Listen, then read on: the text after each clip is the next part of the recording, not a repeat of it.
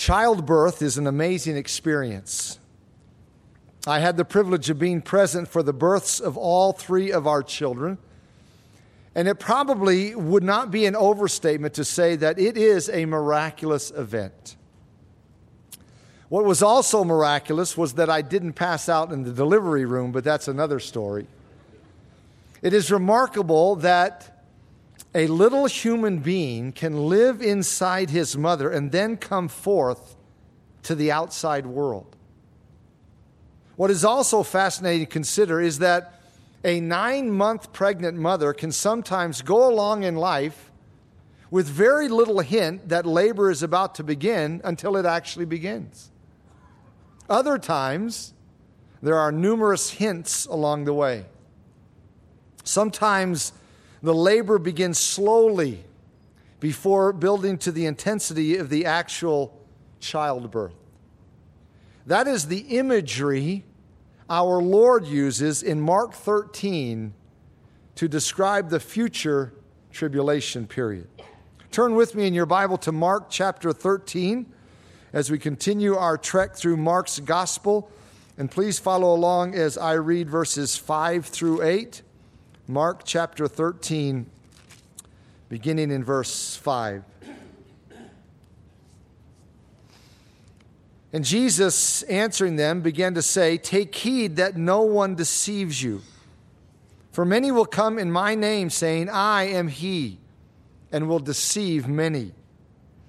But when you hear of wars and rumors of wars, do not be troubled, for such things must happen.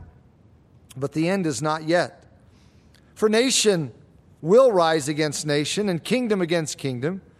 And there will be earthquakes in various places, and there will be famines and troubles. These are the beginnings of sorrows." Or most translations, these are the beginnings of birth pains.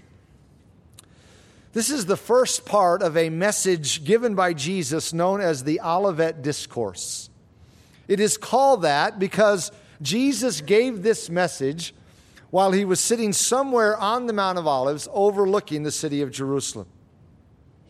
He had left the temple after saying that someday it would be destroyed. You can't imagine how shocking that was for the disciples to hear. The disciples did not know how to take that statement by Jesus, but they probably assumed that somehow that would usher in the end of the present age and lead into the kingdom age. So in verse 4, Jesus was asked by them about the end of the age. Jesus addresses that issue here in this chapter, which goes all the way through to the end of the chapter. As we saw in the last message from Mark's gospel, this talk by Jesus was prompted by his predictions regarding the temple. It covers the future 7-year tribulation period. It focuses on the Jewish people, and it culminates in the second coming of Jesus Christ to the earth, and ultimately leads into the millennial kingdom. One of those points is especially important to keep in mind, and that is the fact that this discourse by Jesus focuses on the Jewish people. Now remember, this discourse was spoken by the Jewish Messiah to his Jewish disciples about what is going to happen at the end of the age, which will focus on the Jewish people. A failure to realize the Jewish focus of this discourse is what results in many of the interpretational mistakes that are made in connection with this chapter. For example, people look for the rapture in this chapter, or they look for the church in this chapter, but they can't find any such thing. That's because the church and its gathering together unto Jesus in the air is not the subject of this message given by Jesus. The subject is God's program for the Jewish people, the chosen people of the Old Covenant. That is the focus of this message, for God's program for the Jewish people at the end of the age and leading into the kingdom age, which was promised by their prophets throughout Hebrew Scripture. The events that our Lord mentioned in the verses we read just a moment ago are called the beginning of birth pains or the beginning of sorrows. You see, the future tribulation period is going to be a time of pain and sorrow for the Jewish people who are alive on planet Earth at that time. Scripture is clear that they will be hated, they will be persecuted, they will be killed, but eventually they will be converted and be delivered. So the word picture used by Jesus when he used the phrase the beginning of birth pains is a very accurate description. The process will not be pleasant by any means, but the end result will be wonderful. Now, even though this discourse by Jesus emphasizes the Jewish focus of the end of the age, I wouldn't want to give the impression that nothing is going to be happening in the lives of others who are in the world at this time. The book of Revelation makes it clear that many things will be happening all over the face of this planet, and many things will be happening in the lives of all the people who will be living at the time. Revelation 6 through 18 tells us a great deal about those events. So to see the parallel with this part of the Olivet Discourse here in Mark 13, turn with me to the last book of the Bible, the book of Revelation chapter 6. Revelation chapter 6. This chapter begins the section of the book that unfolds for us the events of the future 7-year tribulation period.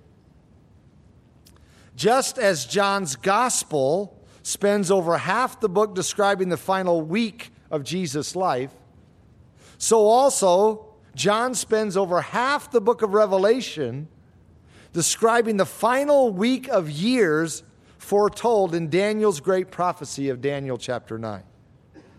In case you are not familiar with that prophecy in Daniel chapter 9, allow me to just summarize what it says.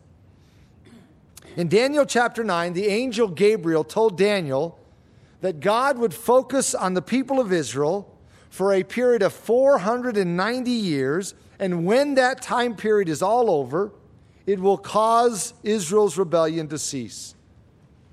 At the end of this 490-year period, Israel will no longer be in rebellion, which the people of Israel are in today. They are in rebellion against God.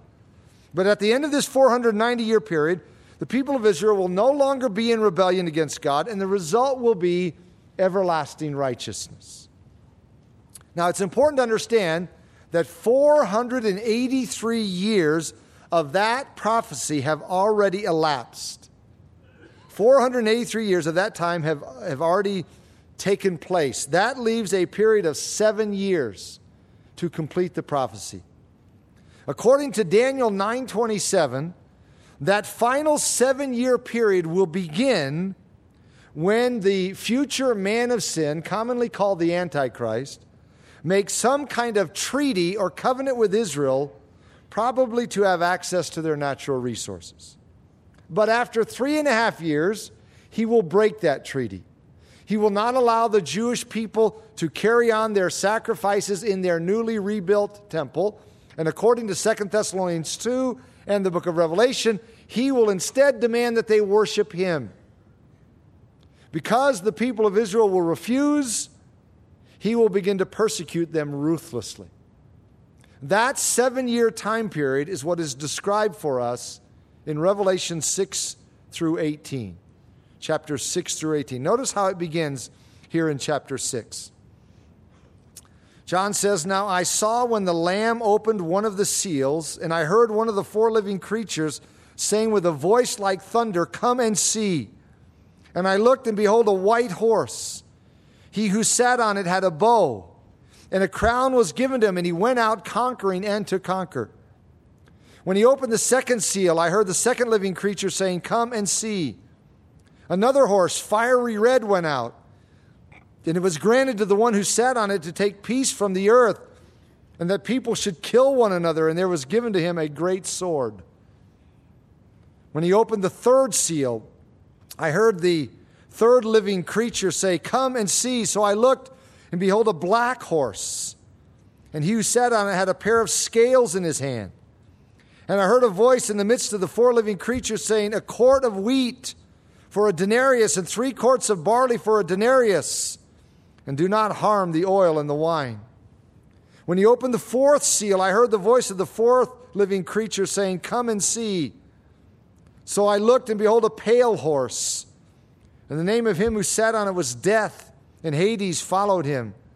And power was given to them over a fourth of the earth, to kill with the sword, with hunger, with death, and by the beasts of the earth. That is the beginning of sorrows, to use the phrase Jesus used in our text back in Mark 13:8. Now, the question is often asked, specifically, when does the wrath of God begin in relation to this future 7-year tribulation period? It is my opinion that the day of the Lord, or the great outpouring of the wrath of God, begins with the opening of this very first seal here in verses 1 and 2, which is right at the beginning of the 7-year tribulation period. There are at least 3 proofs for this, 3 pieces of evidence that this begins the wrath of God. Proof number 1, notice that it is Christ who breaks these seals. He is the source of the tragedies unleashed through the opening of the first 4 seals.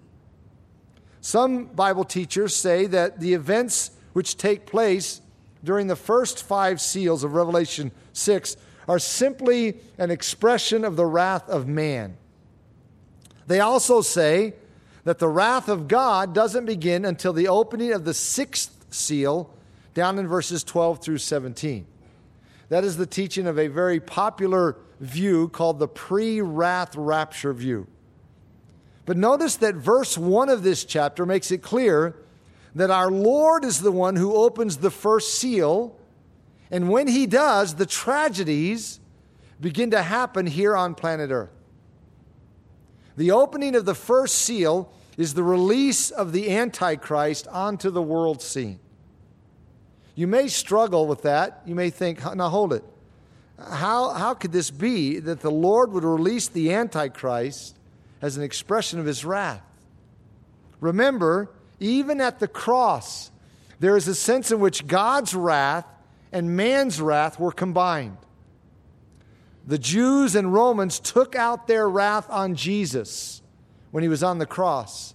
But at the same time, God was unleashing his wrath on sin. In a similar fashion, the opening of the first seal is God releasing the Antichrist onto the world scene as an expression of his wrath. It's as if God is saying to the world, listen, you have rejected the truth. You've not wanted the truth. So your judgment is a leader who hates the truth. Here he is. Secondly, a second piece of evidence that this is the beginning of the wrath of God is this point. God is the one who determines the extent and effects of the famine of the third seal. That's down in verse 6. Verse 6 makes it clear that this famine, which will hit planet Earth when the third seal is opened, is not merely a famine resulting from unfortunate circumstances on earth. In other words, it's not the result of poor human management, poor human planning, poor human foresight. No, this is not a natural disaster. It's a supernatural event. It is a famine with specific parameters because it's an expression of the wrath of God. And then proof number 3 that God's wrath begins right here in verses 1 and 2 is this. The first 4 seals involve death by sword or war, famine, pestilence or plague, and wild beasts. Amazingly, in Ezekiel 14:21, God specifically states that these 4 things are instruments of his wrath. Here's the verse. For thus says the Lord God, how much more it shall be when I send my 4 severe judgments on Jerusalem, the sword and famine and wild beasts and pestilence, to cut off man and beast from it. Those 4 judgments are the exact four judgments that are unleashed with the first four seals of Revelation chapter 6, and God specifically states that those four things are instruments of his wrath. So for those reasons, I believe that the opening of the very first seal in Revelation chapter 6 is the beginning of the day of the Lord, or the great outpouring of the wrath of God. Verse 2 says this, John says, I looked, and behold, a white horse. He who sat on it had a bow, and a crown was given to him, and he went out conquering and to conquer. This is the beginning of world peace. The rider of this horse, this white horse, has a bow, but no arrows. That seems to indicate that he will conquer without the shedding of blood. He will conquer peacefully. As I mentioned earlier, we know from Daniel 9:24 through 27, that the last 7 years of Daniel's great prophecy begin when the Antichrist signs a 7-year covenant with the nation of Israel. That is the beginning of the 7-year tribulation, which is the time of God's wrath. So think about this.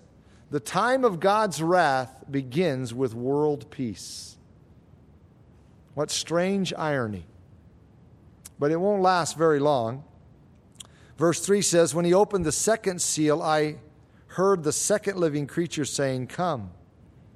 Each of these first four seals unfolds the same way. The Lord Jesus breaks the seal.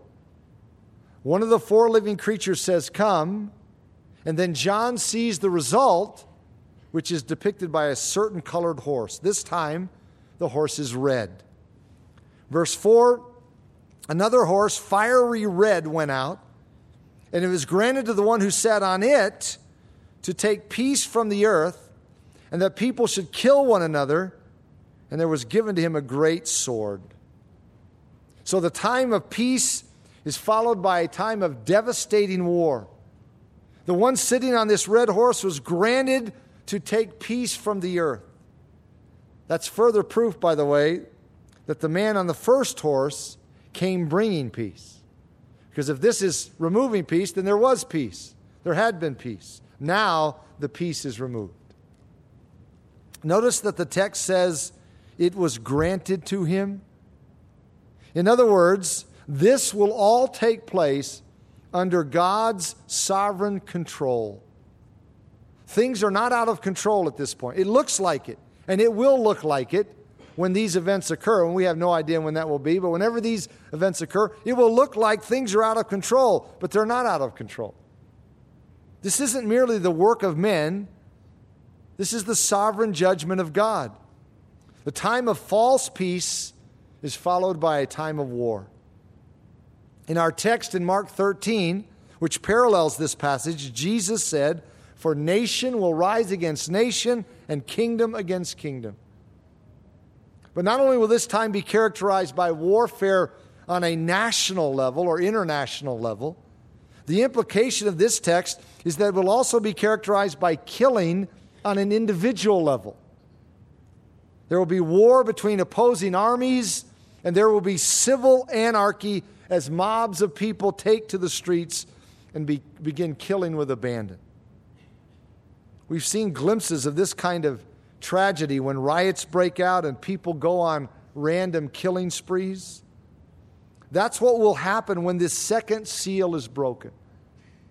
That's why the second horse is fiery red. Its blood red appearance depicts the horror, the awfulness of killing and murder and widespread bloodshed. Verse 5 says, when he opened the third seal, I heard the third living creature say, come. So I looked, and behold, a black horse. And he who sat on it had a pair of scales in his hands. This time the horse is black, and the rider has a pair of scales in his hands. This scale was an ancient balance scale. I'm sure you've seen pictures of these. There is a center rod which goes up, and it is centered on another rod which runs across. Hanging on each end of the crossbar are some kind of little baskets or receptacles for measuring weight. That's what the rider of the black horse was holding in his hand. What is this depicting? Well, verse 6 says, "And I heard a voice in the midst of the four living creatures saying, 'A quart of wheat for a denarius, 3 quarts of barley for a denarius, and do not harm the oil and the wine.'" Notice that this voice comes from the midst of the four living creatures. Who is in the midst of the four living creatures? Chapter 4, verse 6 says that around the throne of God were four living creatures. Picture that. Around the throne of God. So God the Father is in the midst of the four living creatures. So this is His voice which is sounding forth. He is the one who makes this pronouncement, which is further evidence that this is a time of righteous wrath. This is not a natural disaster. This is a supernatural event.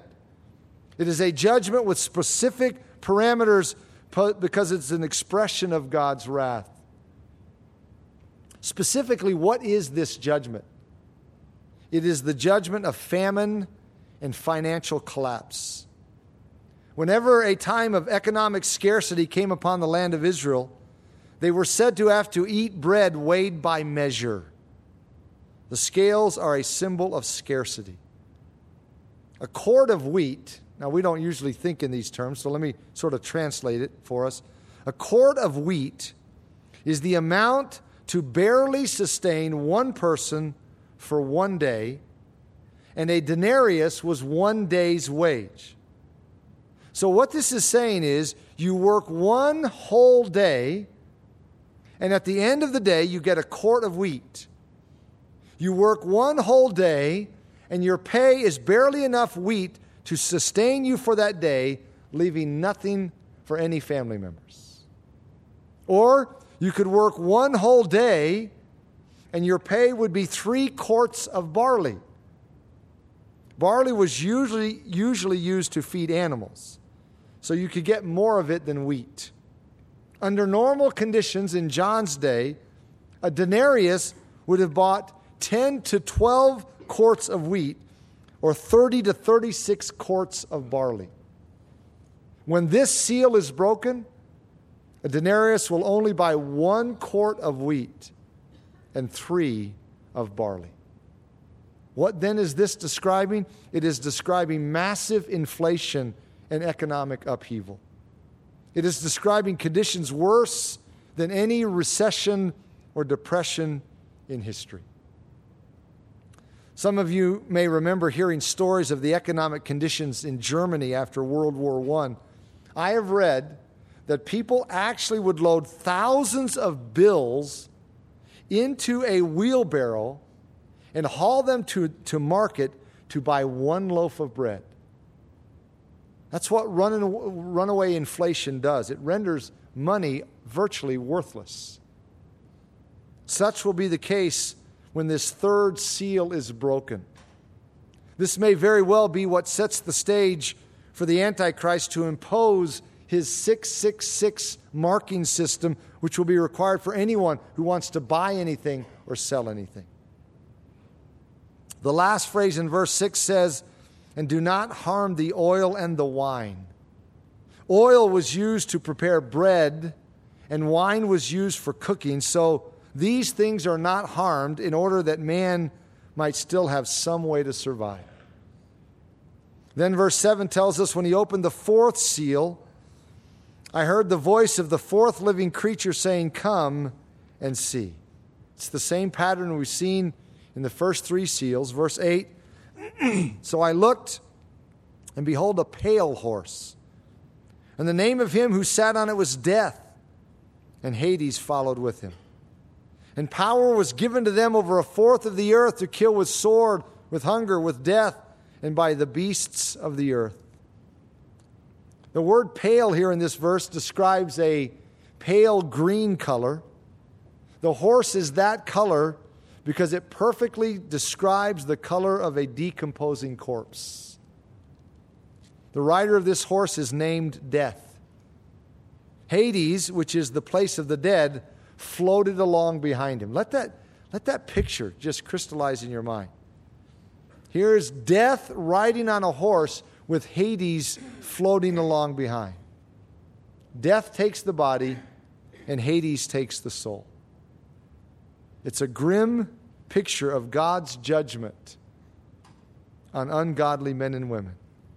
Their bodies will die, and Hades will take their souls to be tormented.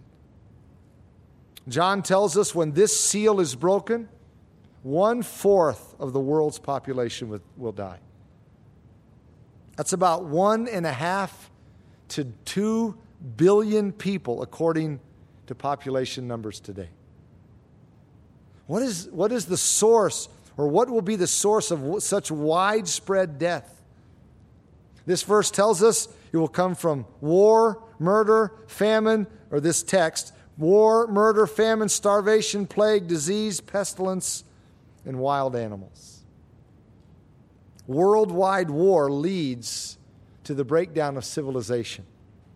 When civilization crumbles, mankind's defenses against disease crumble as well. When there is no sanitation system, no safe drinking water, and not enough food, diseases like cholera, typhoid, and dysentery spread like a consuming fire. For example, during World War I, a deadly influenza broke out over the earth. Now catch this. 3 times as many people succumbed to it as fell upon the field of battle. 3 times as many people died as died in battle. That's the kind of thing that is going to happen as a part of this 4th seal. Then people will become vulnerable to predatory creatures. This could refer to wild animals like bears, lions, and wolves. It could also refer to coyotes, dogs, rats, and other such creatures. It's a description of total chaos and anarchy.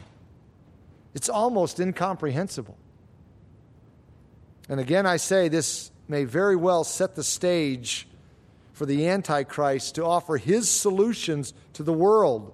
And the people will be looking for anything, anybody who can do anything about the situation. And the Antichrist will offer his solutions and demand that all the world worship him. By comparing the description of these 4 seals with Jesus' words in Mark 13 in our text, we understand that we have just seen here in verses 1 through 8 the first 3.5 years of the future 7-year tribulation period. So let's go back to Mark 13, our text, to briefly compare this with the words of Jesus. Back to Mark chapter 13. The disciples asked Jesus about the end of the age. How is it all going to end, Jesus? And so he tells them here in Mark 13, and here was his answer, or the beginning of his answer, verse 5. And Jesus answering them began to say, take heed that no one deceives you. Deception will reign throughout the future tribulation period. That's why Jesus gives this warning. We know from Revelation chapter 13 that the Antichrist will deceive multitudes. Paul says that same thing in 2 Thessalonians 2. We also know from Revelation 13 that the false prophet will deceive just as many, maybe more. But even prior to that, or along with those dominant characters at the end of time, there will be many people proclaiming themselves as the one who can solve the problems of the world, the Messiah to the world. They will proclaim themselves as the answer to man's problems. They will claim to be Christ, and many will believe them. Verse 6, Jesus says, for many, notice that, not just some, not just a few, many will come in my name, saying, I am he, and will deceive many. That corresponds to the first seal of Revelation chapter 6. The first seal is the coming of the Antichrist and the emergence of a false, deceptive peace. Things start out peacefully, but then it turns to war, disaster, and death in the next 3 seals. Those are described in verses 7 and 8. Verse 7, but when you hear of wars and rumors of wars, do not be troubled, for such things must happen, but the end is not yet. For nation will rise against nation, and kingdom against kingdom. And there will be earthquakes in various places, and there will be famines and troubles. That is exactly what we saw in Revelation chapter 6, exactly. The first seal is the emergence of a deceptive world peace. The second seal is war and killing. Then the third seal is famine. That's why Jesus mentions famine here in verse 8. He says, nation will rise against nation, kingdom against kingdom. There will be earthquakes in various places, and there will be famines and troubles. All of these tragedies result in massive death, which is the fourth seal in Revelation chapter 6. The parallels are clear and obvious because Jesus' words here in Mark 13 and Revelation chapter 6 are describing the same time period of the future. Now, here's the difference. The book of Revelation emphasizes the global scale of these events, whereas Jesus is more focused on how these things will affect the Jewish people. But both passages, Mark 13, Revelation 6, are describing the same future time period. And Jesus says at the end of verse 8, these are the beginnings of sorrows. This is just the beginning of sorrows.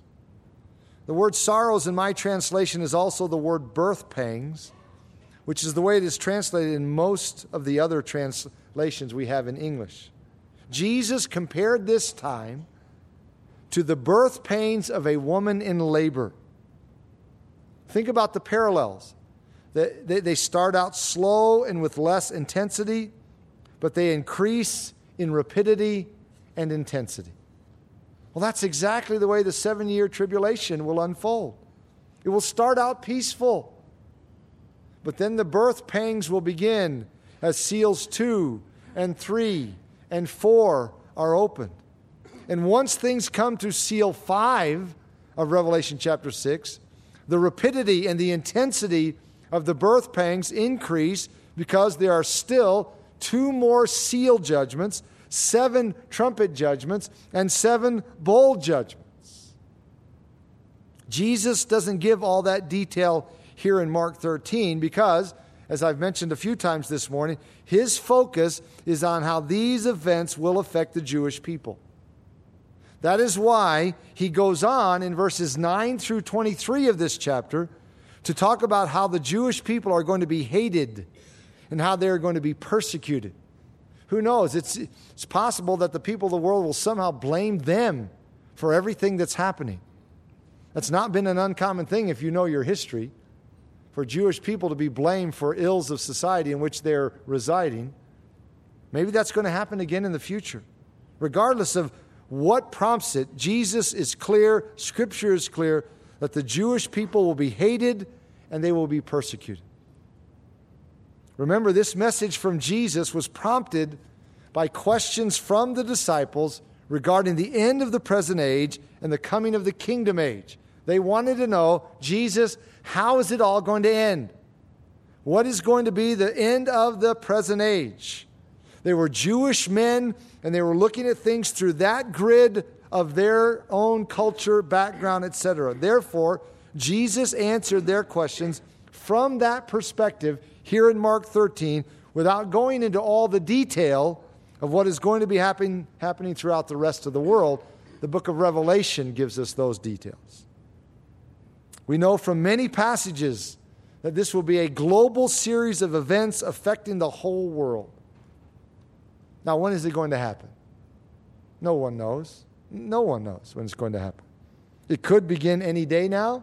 It could be 50, 100, 150 years out in the future. So don't hear me saying this morning that this is all going to begin soon, because we don't know that's the case, but it could begin soon.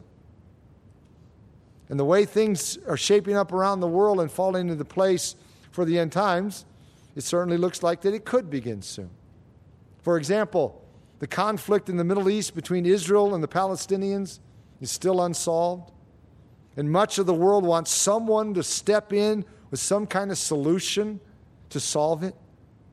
In addition, the world is continually trying to break down barriers between nations by forming alliances such as the European Union or the North American Union or other types of combinations. Things are definitely headed toward a global economy, a one-world government. If you just notice the news, read the papers, you hear talk about that often. It's exactly what Scripture predicts. So this future time known as the tribulation period could be right around the corner. It could be in 5 years, 10 years, 50 years, 150 years. We don't know. But the key question is not when will this happen. The key question is, are you ready? You're not ready if you have not surrendered your life to the Lord Jesus Christ.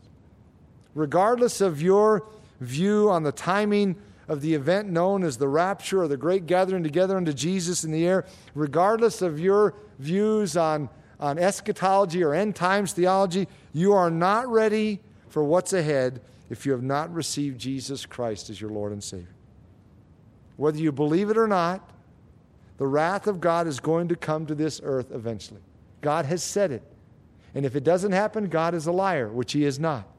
The wrath of God is going to come to this earth. God is incredibly patient, amazingly long-suffering. That he allows to go on what goes on in this world is remarkable. But the day will come when his wrath will come to this planet.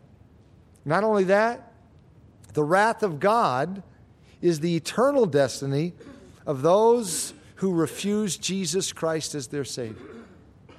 So the key question for us this morning, beloved, is this.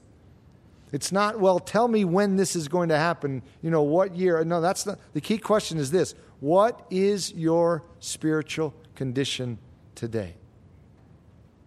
Do you know Jesus Christ personally?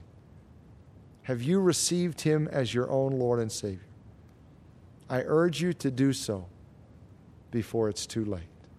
That's not a threat. It's just a gracious warning. Do so before it's too late. Let's bow together in closing this morning.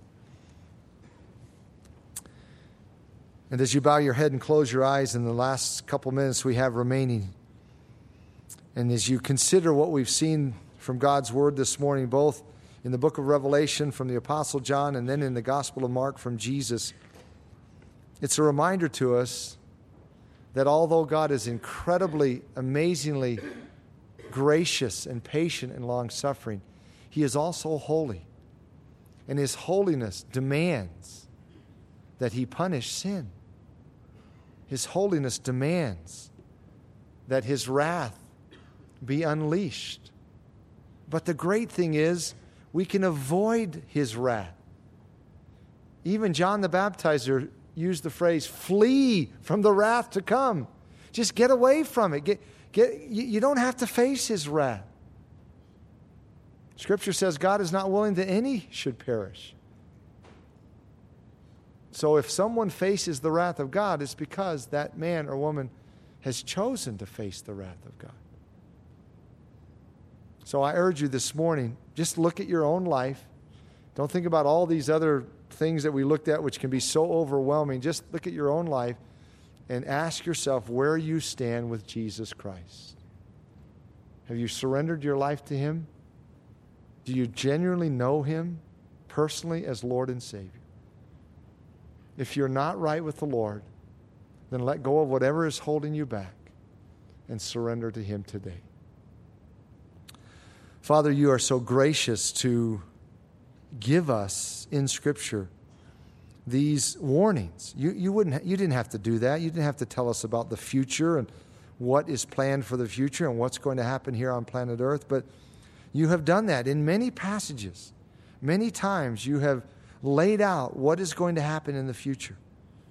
And you have warned this planet. You have warned Earth that wrath is coming.